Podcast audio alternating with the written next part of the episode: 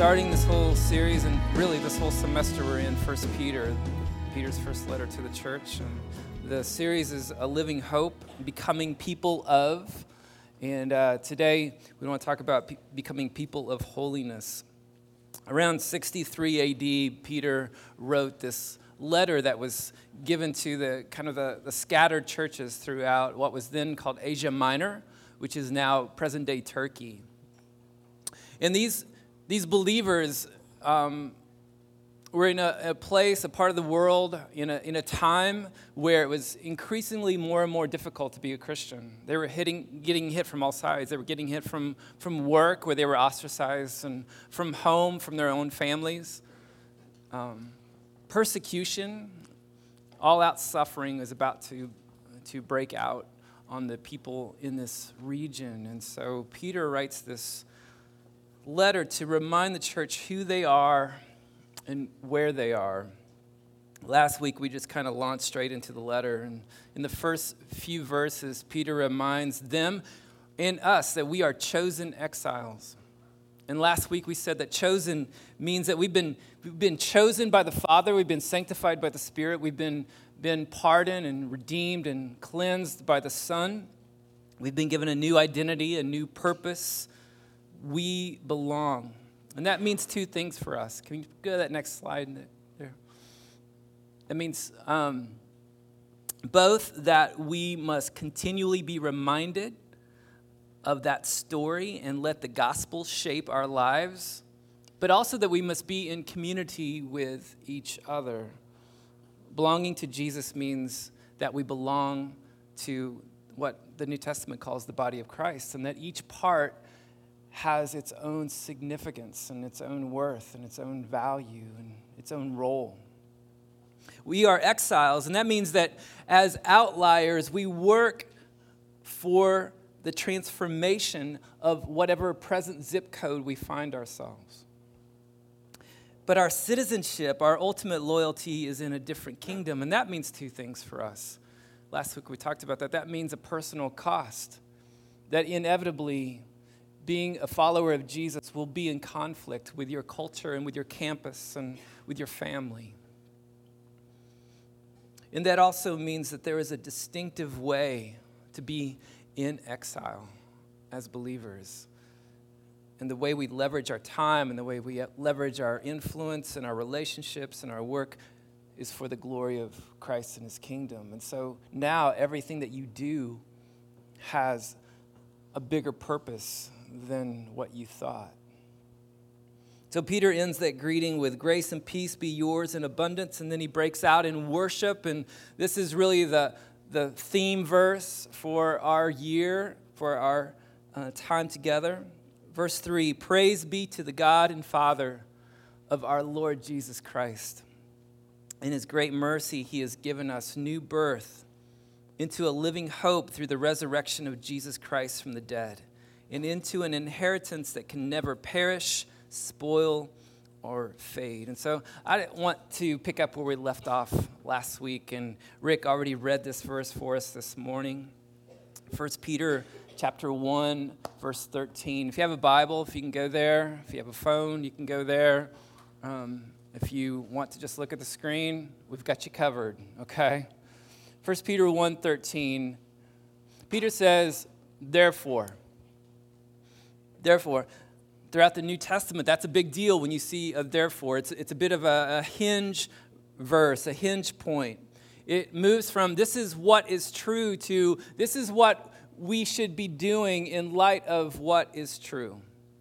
In light of what God has done for us through Christ, in light of the living hope and the inter- eternal inheritance that we have in Him, in light of who we are and where we are as chosen exiles, this is what we are to do. This is your identity, this is your future hope, this is your reality. This is how you respond and live and love in light of that. And so he lays out four things in this passage that I think are super important for us today.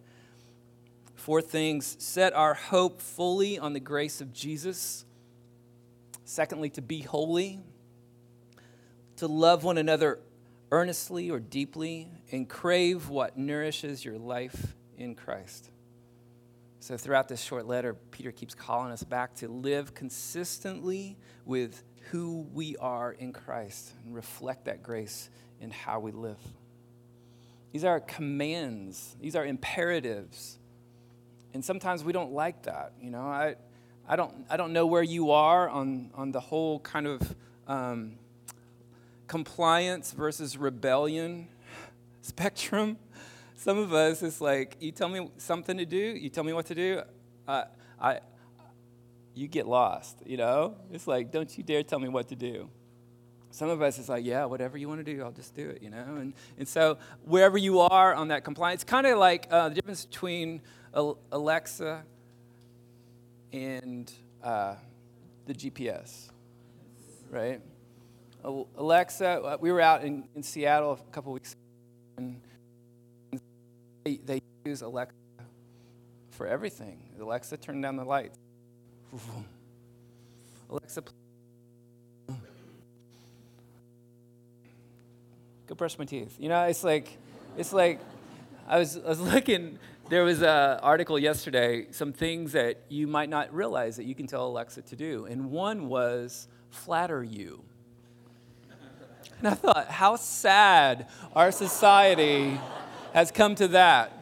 Alexa, tell me how good I am. You know? So you have Alexa on, on one side. GPS is kind of the other, you know? It's GPS is it's like they they tell you what to do. Turn left, at the next intersection. You screwed up. You kept going straight.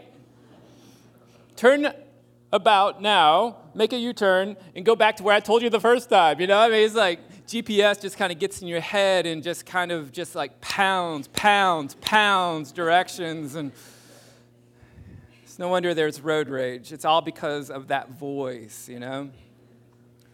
So, somewhere between compliance and, and rebellion, some, somewhere between Alexa and that stupid GPS voice, it's like, where do we reside in regards to commandments and imperatives. And so, before we get into these four commands, I just want to remind us of this really cool verse in 1 John. Um, John says, This is the love of God that we keep his commandments. And his commandments are not burdensome. His commandments are not burdensome. Verse 13, therefore, this hinge in light of what is true, with minds that are alert and fully sober. This is the first commandment. Set your hope on the grace to be brought to you when Jesus Christ is revealed at his coming. The first commandment is first command that Peter gives, first imperative is to set our hope fully on grace. It's not on effort, it's not on your ability to fix it, it's not on your ability to solve problems. It's, it's not a hope that is on people or politic or GPA or life plans. It's a hope that is set, that is fixated on the grace of God. Grace says that we could never be good enough, and so instead of earning it, we simply receive it. It's a good gift. It's a gift that is really hard for some of us to receive. My, my grandma, her name was Neva. She was about this tall. She was so sweet. You could never give her a gift because she would always one up you, you know? It's like, Grandma, it's your birthday. You don't have to give me a gift back. Shut up. Here, take it. Take $20. You know? It's not how she talked at all. I don't know where that voice even came from. Grace is hard because it's it's being on the receiving end, really realizing that we, there's nothing we can do to earn it. Grace has a habit of breaking cycles of sin, but also grace has a habit of breaking cycles of self righteousness.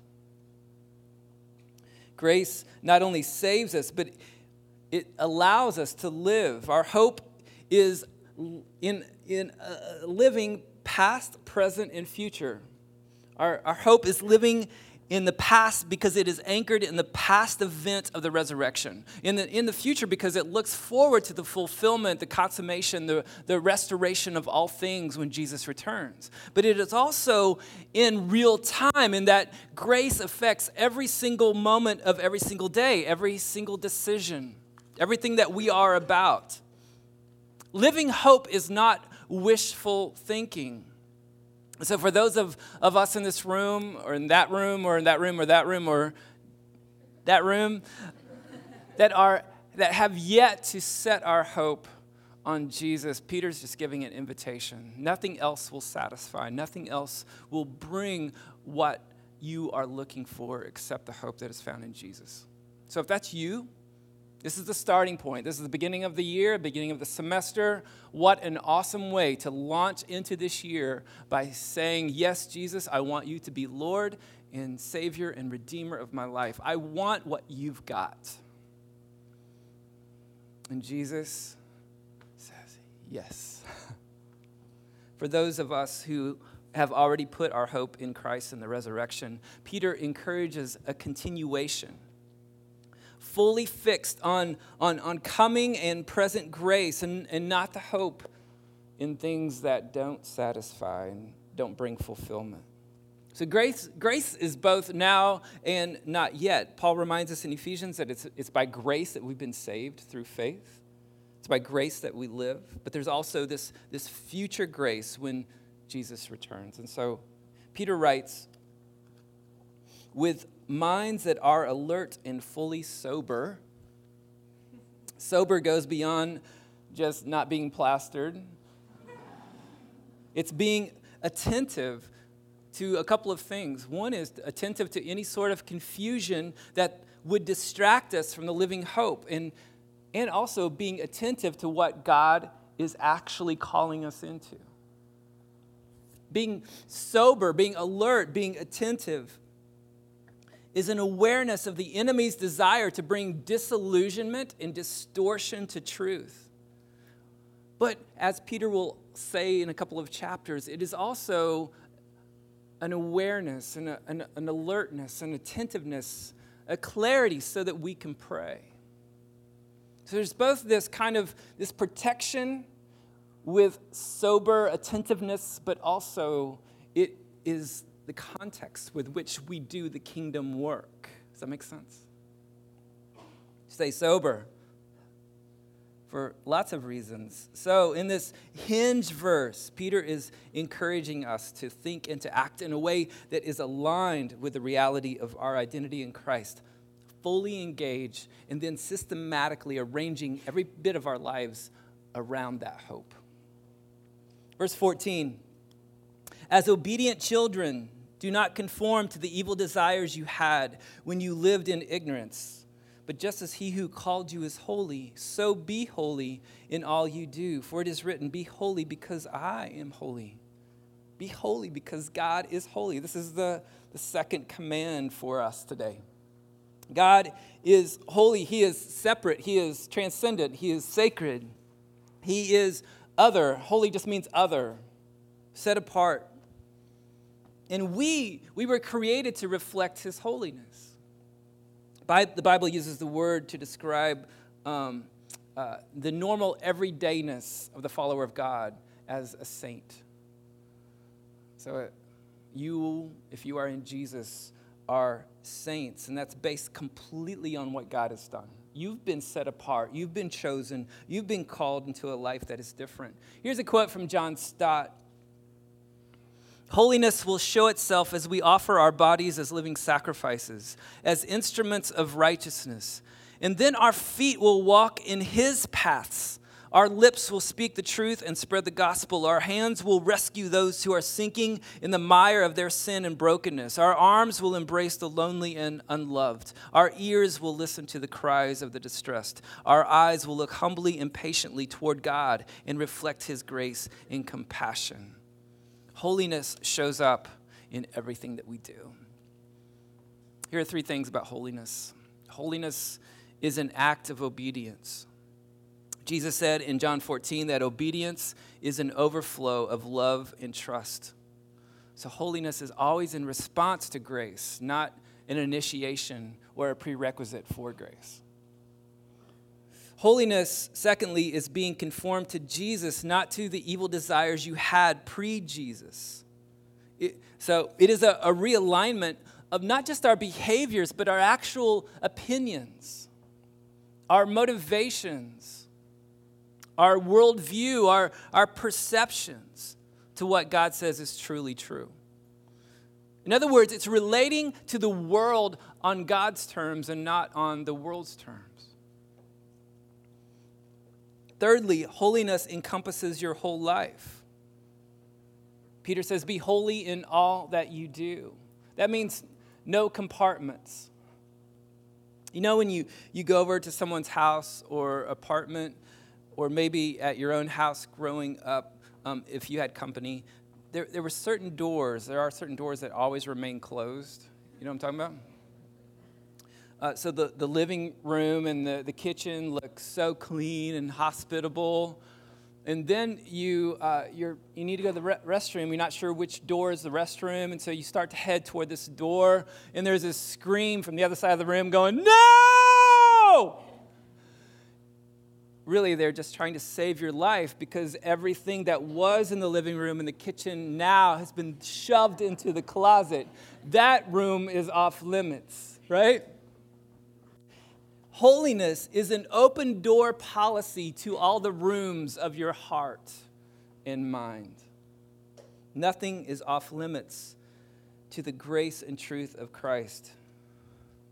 Holiness has always been the way of God, the way of God's people. And so we are called to be holy as He is holy. We mimic those that we desire to follow and so Peter describes what this looks like in another run on sentence, verse 17. Since you call on a father who judges each person's work impartially, live out your time as foreigners in reverent fear, for you know that it was not with perishable things like silver or gold that you were redeemed from the empty way of life handed down to you from your ancestors, but with the precious blood of Christ, a lamb without blemish or defect he was chosen before the creation of the world, but was revealed in these last times for your sake. Through him, you believe in God, who raised him from the dead and glorified him. So your faith and hope are in God. I'm going to come back to that passage in just a bit, but I want to go on and hit this third command, verse 22. Now that you have purified yourselves by obeying the truth, so that you have sincere love for each other, Love one another deeply from the heart. For you've been born again, not of perishable seed, but of imperishable, through the living and enduring word of God. For all people are like grass, and all their glory is like the flowers of the field. The grass withers and the flowers fall, but the word of the Lord endures forever. And this is the word that was preached to you. So rid yourselves of all malice, all deceit, hypocrisy, envy, and all slander. So, this is the third command. This is the third imperative for us this morning. Love one another deeply. Or another translation says earnestly, with everything that you've got. In this part of the letter, Peter moves from talking about us being chosen exiles to really our interactions with each other, life within the Christian community. And what he says is it's impossible to live the life of a Christian in autonomy, in isolation living in right relationship with God is always attached to living in right relationship with each other. Have you ever known someone who uh, seemed holy and, and pious and knew scripture inside and out, and yet they were uh, a, a, real jerk? You know, they, they, they treated you like crap. And didn't that feel hypocritical? This would be yes. And it's because it was hypocritical. Pharisees were known to get the holiness part right, but there was no humility, there was no love, there was not the key ingredient of grace. So, love for others, Peter writes, always stems from our lives having already been set apart in truth because we've been given a new nature, we can relate to each other in a way that reflects that nature, in the way that God relates to us. So now that we know Jesus, how we treat people is different, or at least it should be, from how we used to treat people. Let me give you a couple of examples pre Jesus versus now living infused with the presence of Jesus. Instead of being formed by our insecurities, we are being formed by the Holy Spirit. Instead of morphing into whatever someone else wants us to be, we know who we are in Christ. Instead of being concerned with what we can get from people, now, now we are free to love them and serve them and to give to them forgiveness and truth, physical, meeting their, their material needs. New life comes from the Word of God through the cross. Peter says, apart from Christ, life is short, it's fading. Life in Christ is eternal. His word stands forever. This hope is living. And so, this inner transformation changes not only the state of our lives, moving from a state of sin to a state of righteousness, but it also affects how we treat each other. So, chapter 2, verse 1 says, Get rid of all malice and deceit and hypocrisy and slander. Throw off anything that would kill relationships Get rid of hypocrisy, like pretending to be someone's friend and then talking smack about them behind their back. Get rid of that stuff. Get rid of jealousy. Get rid of malicious talk. Quit being a jerk. Growth in our relationship with God is always tied to growth in our relationship with each other. You can't separate. It. And finally, chapter 2, verse 2, this is the fourth command. Like newborn infants, desire the pure spiritual milk so that you may grow by it for your salvation, since you've tasted that the Lord is good. Grow in Christ by craving what will nourish you spiritually. That's the fourth imperative. Crave what will make you grow. Crave the living and enduring Word of God. But even more than that, crave God. Don't just crave knowledge about Him, crave Him.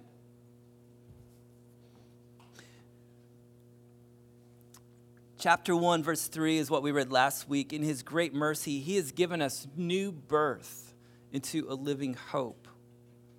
And so crave what will make you grow in that new birth.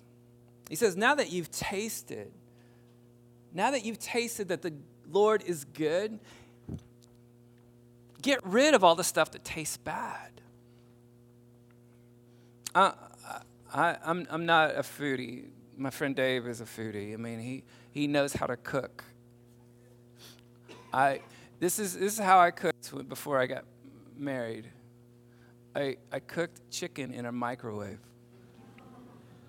It's, it's very sad. It's a sad, sad story. Sad story. I have your empathy. But I appreciate good food, you know? I just didn't know any better. But when you taste what's good, it's like, oh, I don't want that crap anymore, you know? I grew up, my, my parents uh, just drank lots and lots of coffee. And so I, I get that naturally. But it was bad coffee. And I had no idea until I tasted real coffee. And then that was like sewage, you know? It's like now that you've tasted that the Lord is good, don't mess around with the stuff that tastes awful. He's moving us into this whole life discipleship. You've tasted God's goodness, so crave, crave the Lord by taking on His practices and His character and His love and His holiness, His grace and truth. Because that's what will grow you, that's what will sustain you, that's what you really want, that is what will satisfy. Four commands four imperatives. I want to come back to this verse 17. We're going to lead into a time of communion. If you are helping serve communion today, that's your cue. Let's look at verse 17. Since you call on a father who judges each person's work impartially, Live out your time as foreigners here in reverent fear. For you know it was not with perishable things, like silver or gold, that you were redeemed from the empty way of life handed down to you from your ancestors, but with the precious blood of Christ, a lamb without blemish or defect. He was chosen before the creation of the world, but was revealed in these last times for your sake. Through him, you believe in God who raised him from the dead and glorified him. So your faith and your hope are in God. He says, Live out your life as a chosen exile in reverent fear. He gives three reasons because the Father is an impartial judge of each person's life, including yours and mine. Because we've been redeemed from our old way of life in a really costly way through the blood of Jesus. And thirdly, because your faith and your hope are part of God's eternal plan. And so we are to live this thing out in holy fear, in reverent fear, fear of the Lord. It's not dread, it's not anxious fear, it's not stressful fear. It's reverent awe mixed with humble confidence. Tozer wrote, The greatness of God rouses fear within us, but his goodness encourages us not to be afraid of him. To fear and not to be afraid, that is the paradox of faith. This is the both and nature of being children of God intimacy and awe. I cringe when I hear people talking about God or Jesus in terms like the man upstairs or Jesus is my homeboy or uh, it, it marginalizes the glory and the majesty of God. Scripture says he lives in unapproachable light, and yet he invites us to come close. The good and graceful Father, as judge, that picture of him, the good and graceful Father as judge, that keeps us from taking this good gift of grace and abusing it. I don't, I don't, I don't want to abuse grace when I realize how much He loves.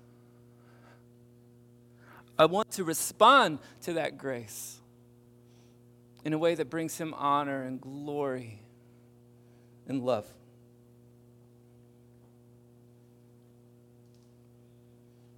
We've been brought into an intimate relationship, but also into a life of holiness. We have been redeemed.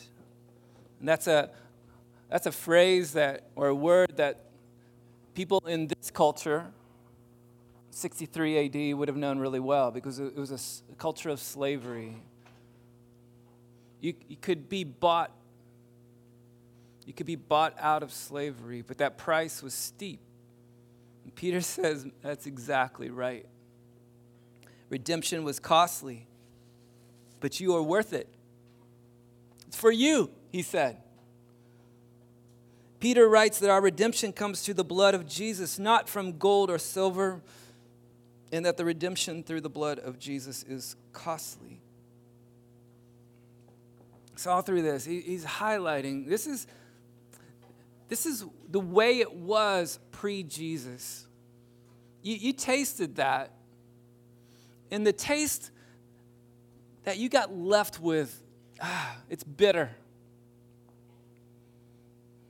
But now you've tasted and seen that the Lord is good. What we thought was freedom, we realize now was not actually freedom at all, but actually was the stuff that put us into bondage. What we thought would bring satisfaction didn't bring satisfaction. In fact, it left us feeling really empty and alone. What we thought would bring intimacy left us isolated what we thought would bring us life actually was killing our souls. And now that we've tasted the good stuff, the old stuff seems, well, old, stale, empty. Look at this quote from Tim Chester The essence of holiness is not new behavior, activity, or disciplines there is new activity and there is new there is spiritual practices but that's the essence of holiness is new affections new desires, new longings, new motives. And then those things lead to a new behavior. If you don't see your sin as completely pardoned, then your affections, desires, and motives will be wrong. You will aim to prove yourself. Your focus will be the consequences of your sin rather than hating the sin itself and desiring God. Peter says Jesus was chosen. Verbiage that reflects verse 2 that you and I, we were chosen. But, but Jesus was chosen to take the weight of our sin. Jesus was chosen to die in our place. God's plan was this all along. This wasn't a plan B. This wasn't that, that God was scrambling to make things right. There was only one way to make it right. There was only one sacrifice that could make it right. And there was only one blood that could actually cleanse the sin of humanity. And so, now that you've tasted, hinge, we get to live it. Get to live it. Our eyes fixated on the grace of God. Every week we take communion together, which is a celebration of that grace. It is uh, it's a sacrament in that Jesus said, as often as you do this, you remember me. You, you remember what I have done. You remember my presence. You remember my sacrifice. And so uh, I'm always a bit torn. You know, I, I, grew up in a church that it was, it was almost like a funeral dirge. And we were, we were kind of um, um, invited, uh, suggested that we, we need to take uh, really assessment of our, our lives. And any, any sin that we've done for this week, we, we better get right with God during this communion time. And there is a, there's an element of that.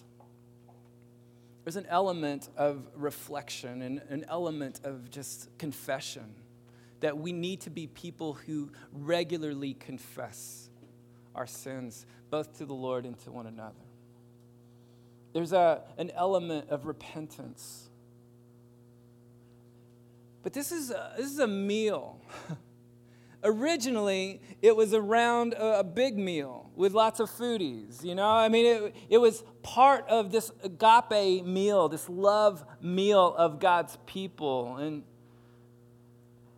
in the, in the midst of really good food, just like the night before Jesus was crucified, that was in the midst of a feast. But Jesus said, Take this bread and take this cup. This, these, these two parts of the meal that are everyday parts, but I'm going to put some new significance on them. That every time you take this together, there's a, there's a new meaning to it because you will remember my body that was broken for you, and you will remember my blood that was shed for you. So, in, in a very similar way, that when I look at my wedding ring, there, there is more meaning to that than just a, a piece of really kind of cheap metal. That is the weightiness, the joy, the freedom, the, the, the intimacy of my relationship is this is a reminder this is a reminder of the vow that I've made, but also the vow that's been made to me. So, so we come to communion. It's not just a chiclet sized piece of stale cracker and a little shot glass of Welch's. No. There's a weightiness to this there's a, also a freedom in this. And so we're going to actually take it and, and hold it, and we're going to keep the lights up. still invite you to just spend some time with the Lord, but we're spending the time with the Lord with each other this morning. Okay. God, thank you for your grace that is sufficient. Thank you for your love that is deep. Thank you for your holiness, Father, that you live in unapproachable light and yet you draw us close. Thank you for the vow that you have made to us through Christ. Thank you that this hope is real and living. And so we just want to respond to your grace by how we live, but also taking this bread and this cup in full out celebration of our new life in you. You have made us holy. Pray in Jesus' name.